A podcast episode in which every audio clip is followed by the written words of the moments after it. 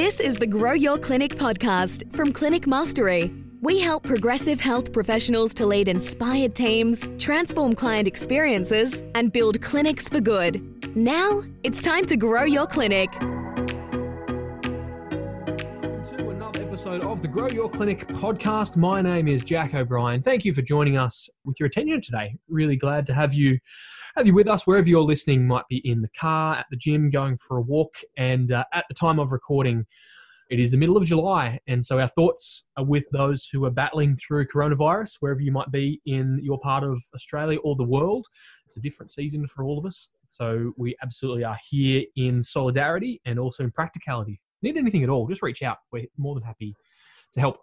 Today, we have another guest joining us, and I'm excited to put the spotlight back on another clinic owner. This gentleman has been a valued member of our community for a long time now, and I've been blown away by his story. So, super excited to welcome Hassan Al Talib to the Grow Your Clinic podcast. How are you, Huss?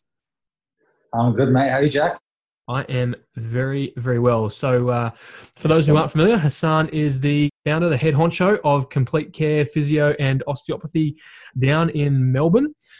Before we get into your story as a physio clinic owner and the remarkable story of your clinic, I got a couple of icebreaker questions. Are you ready? I'm born ready, mate. All right, here we go. So, number one, what are you reading or learning right now? So I'm reading a book by uh, Simon Sinek. It's called Start With Why. And I'm learning that you know, people, they don't buy what you do, they buy why you do it. So our vision, obviously, as I, as I now suggest, it is complete care. So we aim to have or bring the uh, complete care back into healthcare. Mm. Uh, and we hope to, to achieve that obviously through the mantra of CM, which is leading inspired teams, transforming client experiences, and hopefully building a clinic for good. Mm. So that's our aim. Oh, I love it, mate.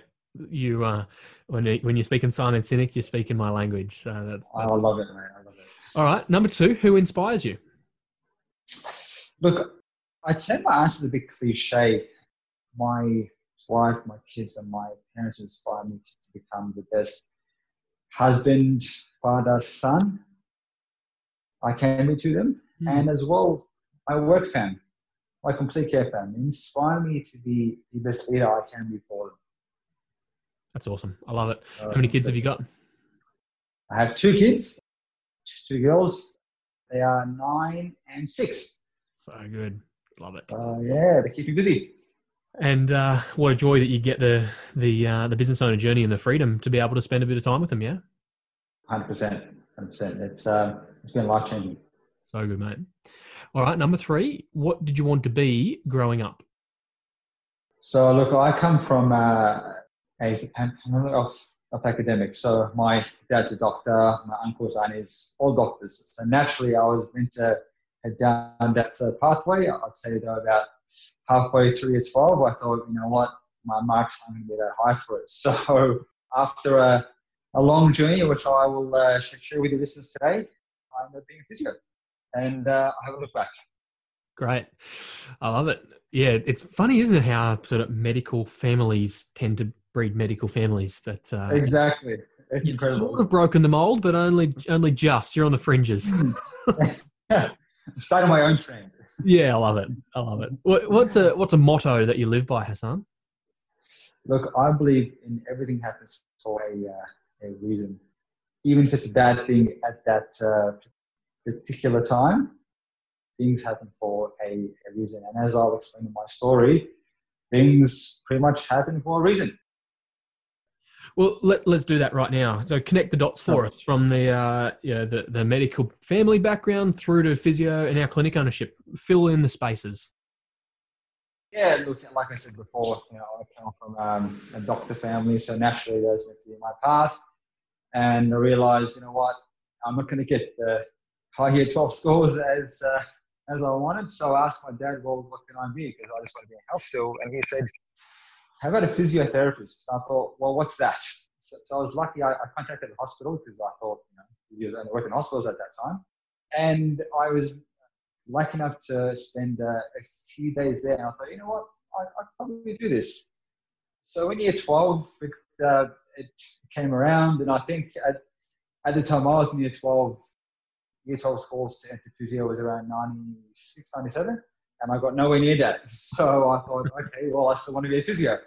So what I did was I entered for a, um, a science degree, and I did a year of that. I smashed that year, absolutely aced it. I um, applied to transfer into uh, physio. I missed out on an early round offer by 0.02 offer mark. Uh, I was, I'm like, oh, come on, this this cannot happen. So I basically had to wait around five weeks until the official round one came around, and uh, yeah, and I got that that special phone call on that day, and it was the best day of my life at that time. So uh, yeah, and I was excited to make it in, and I was enjoying it up until probably placements were pretty much in hospitals. And I thought, you know, this is my path, it was going to be a hospital physio. But then as I got more and more into it, I thought, you know what, I'm actually enjoying this. And I became quite discontent with the, with the physiotherapy. So I'm like, you know what, I'm going to try my hand at medicine. right, okay. So, uh, yeah, at the end of my degree, I attempted an exam called uh, the GAMSAT, which is a long exam, literally from 9 a.m. till 5 p.m. It's and you have to prepare for it like you've never prepared mm. in your life. So, long story short, I said the exam a few times over a number of years. I was interviewed twice over two consecutive years, and I was pretty certain in my last interview that that's it. I'm in. I got it. I smashed it. I aced it, and I missed out. I thought, what's going on? You know, right. why is that? But again, everything happens for a reason, right? Mm-hmm. So at that time, though, business was sort of slowly taking off. I thought, well, you know what? I, I think this is my journey. So you were starting to work as a physio now? Yeah. So basically, at that time, as I was obviously uh, studying for the GAMSAT. I was working as a as a physio. I was working part time as an employee and part time just renting a room at a, a medical center while studying for this exam. So plus at those times as well, I had a newborn. So it was all it was the busiest year of my life, or two years of my life. So long story short, um, yeah, I wasn't accepted into medicine, and business was slowly taking off and I am where I am today through through hard work. I'd mm. say I have to thank obviously my parents and my wife for just you know pushing me into this, saying, "Hey, listen, it's just not meant to be. Try and knuckle down on this business journey." Mm-hmm. Like enough, I did, and uh, yeah, and I'm where I am today.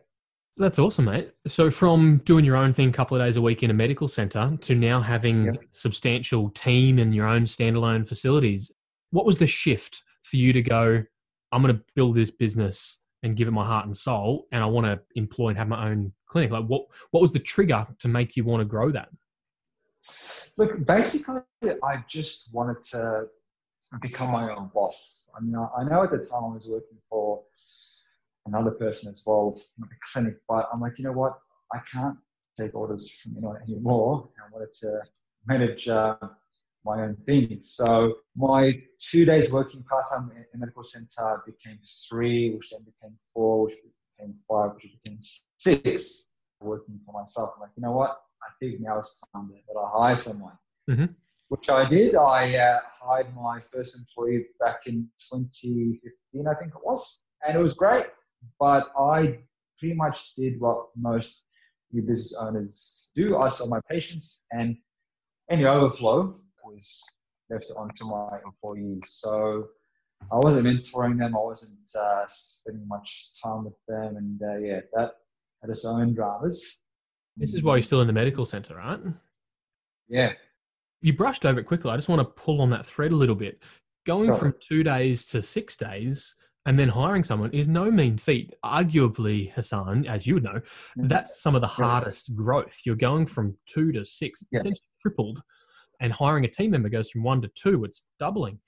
What mm-hmm. were some things that you did really well in and through that early growth season? Look, at the start, because it was a medical center, I did have a lot of referrals from the local doctors there and a lot of word of mouth. So basically, it was all organic growth. I didn't do any marketing, didn't have websites, and at the same time as well, it was a growing town where I was working. So things just, yeah, just picked up pretty quickly. And it happened fairly organically. Yeah, yeah. And where So, to, um, so once you hire someone and, and think about, well, we're maxing out this room, how did you go to facilities, more team? What was the jump that you had to make? As the business was growing, I thought, you know what, I do need more space. And I only had one women medical center. So I was looking around in my local area for a, um, a commercial property. And lucky enough, as I was looking, one popped up. and again, things happen for a reason, right? It just popped up out of nowhere. I thought, right, this is meant to be. I, I think this is mine. So, you know, after negotiations, uh, I bought it, I got it, sweet.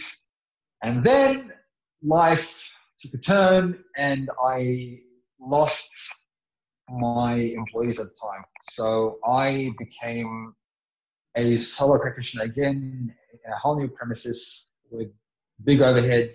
My stress levels were through the roof. So uh, yeah, that had its own challenges. Amazing. Yeah, Okay, so we're at a bit of a crisis point. Can I just fast Mhm. forward and paint us a picture Yeah. of complete care physio and osteo now? What does life look like now for you? What have you like? Patients help, team members, your working week. Like, what does your clinic look like now? Well, if we fast forward three years now, we have pretty much expanded just myself to a team of now six physios and two osteos across two locations in the space of three years. So I think three or four years around that. So yeah, things Wow. have, have turned out not too bad.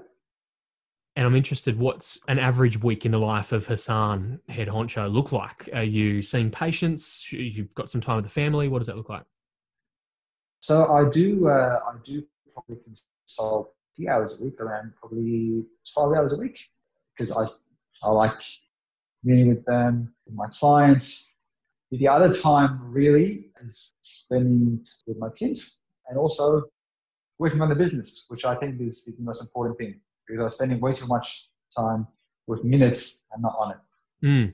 So that's a good point. Your your leadership growth that I've been privileged to uh, to watch alongside over the last couple of years is phenomenal, and I know how much you believe in your team. So, what have you done to be able to build and grow and uh, and nurture this team and culture that you've got now?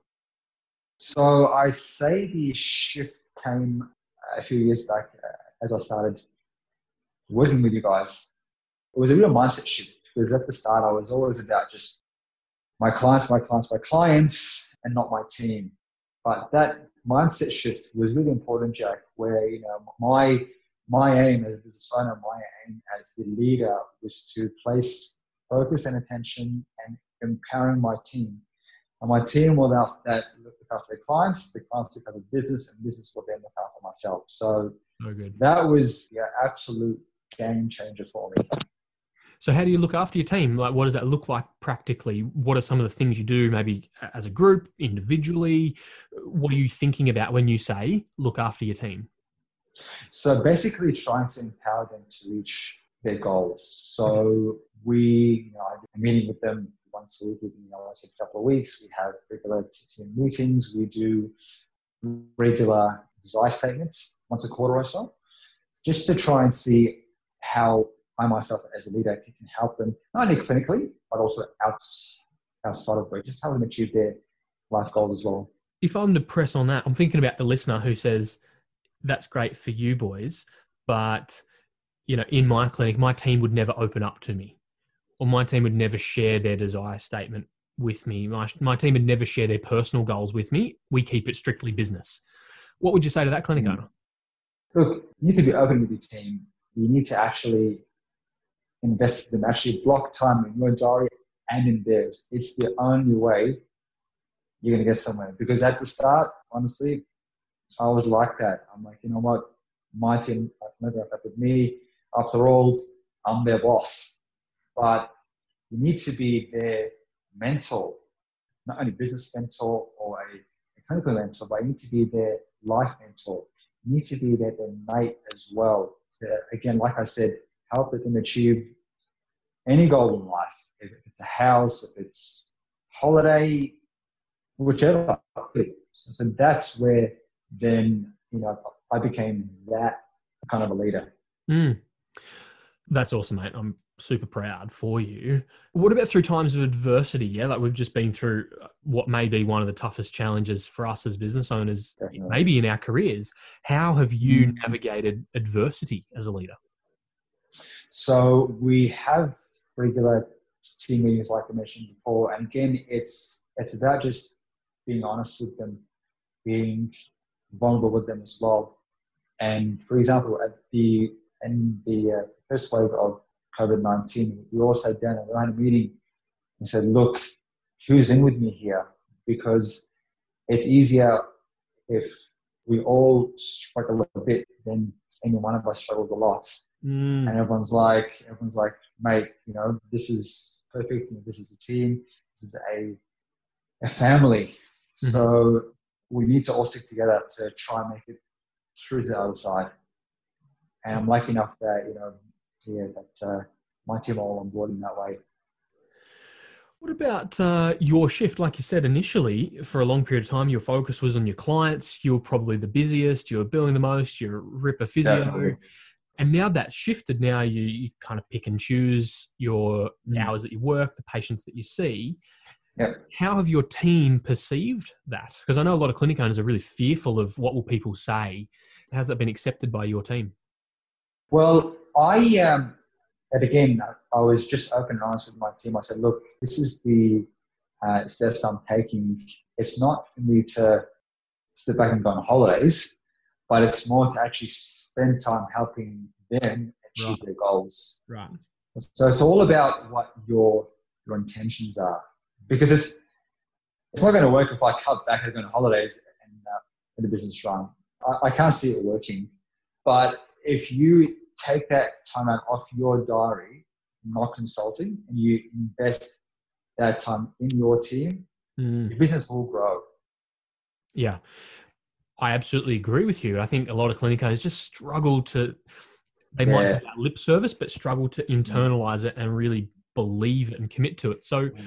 what have been some of the keys to that growth? Like, you know, to hire six, seven, eight new team members over the course of three years means significant growth. How mm. have you been able to attract new clients to your clinic? Look, I'd say through working with my coach, uh, Michael Risk. Uh, he's been an absolute legend in my journey thus far. So, Michael's been emphasis at the start of my journey with the, the team was to just try and work on my culture because it was quite lacking. And as we improved our clinic culture significantly things that they just just rolled on. You know, my team were just more more likely to stick up with the new business systems. Right. Okay. I mean, it's it's all good, you know, have a new system in place, but if no one's on board, it's just not going to work.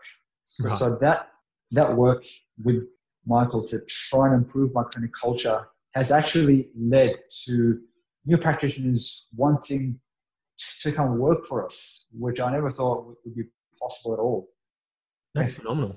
So, so what you're saying, if I'm hearing you correctly, is you spending the time with them, with a coach and a mentor to work on your culture has meant that marketing is easier, systems is easier, and recruiting is easier. In your words, right? Everything just fell into place. That's that's phenomenal. What are some of the things that you would change or do differently if you had your time over again?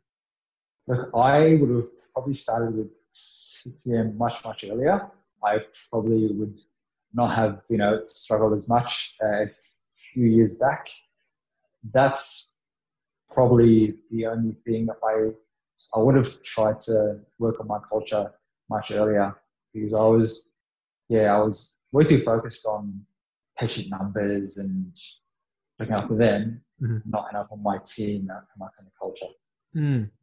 And uh, you know, listeners, I don't want this to be self-indulgent or CM focused. This is about Hassan and, and complete care. But for you to say you you wish you'd worked on your business earlier, what mistakes would you have avoided, or what would that accelerated growth have meant for you? Yeah, I'd say just not spending too much time. Again, it's easier said than done, right? But just not working in the business too much. Actually, blocking time out in your diary.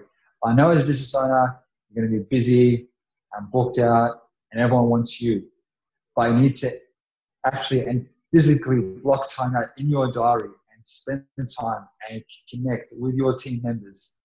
That's the only way you're going to help your business grow. Mm, 100% uh, uh, echo that and agree with that. So, what are you working on right now? What are you headed towards? Is it more personal freedom, more team members, more locations? Uh, look, I say at the moment it's just working with my team a bit more, just trying to help them achieve their goals. So I know a team member of mine you know, wants to buy a first house, so I'm helping her with that. I've got another person who you know, wants to, to take on a particular niche, so I'm helping with that. So just trying to help the team achieve their goals, like I said before. I sound like a broken record here, but I'm just I'm just extremely passionate about it, Jack. You know, so, and, and it's so, not just so. lip service, yeah. Like I know that yeah. some of your team have got their Instagram profiles and starting to build that niche. And you yeah. know, when you look at your clinic, you you do spend the majority of your time building and mentoring your team, and as a team, correct, yeah. And it's built incredible outcomes for your clinic to impact your community, for you to be able to do the things with your family that you love. It's phenomenal.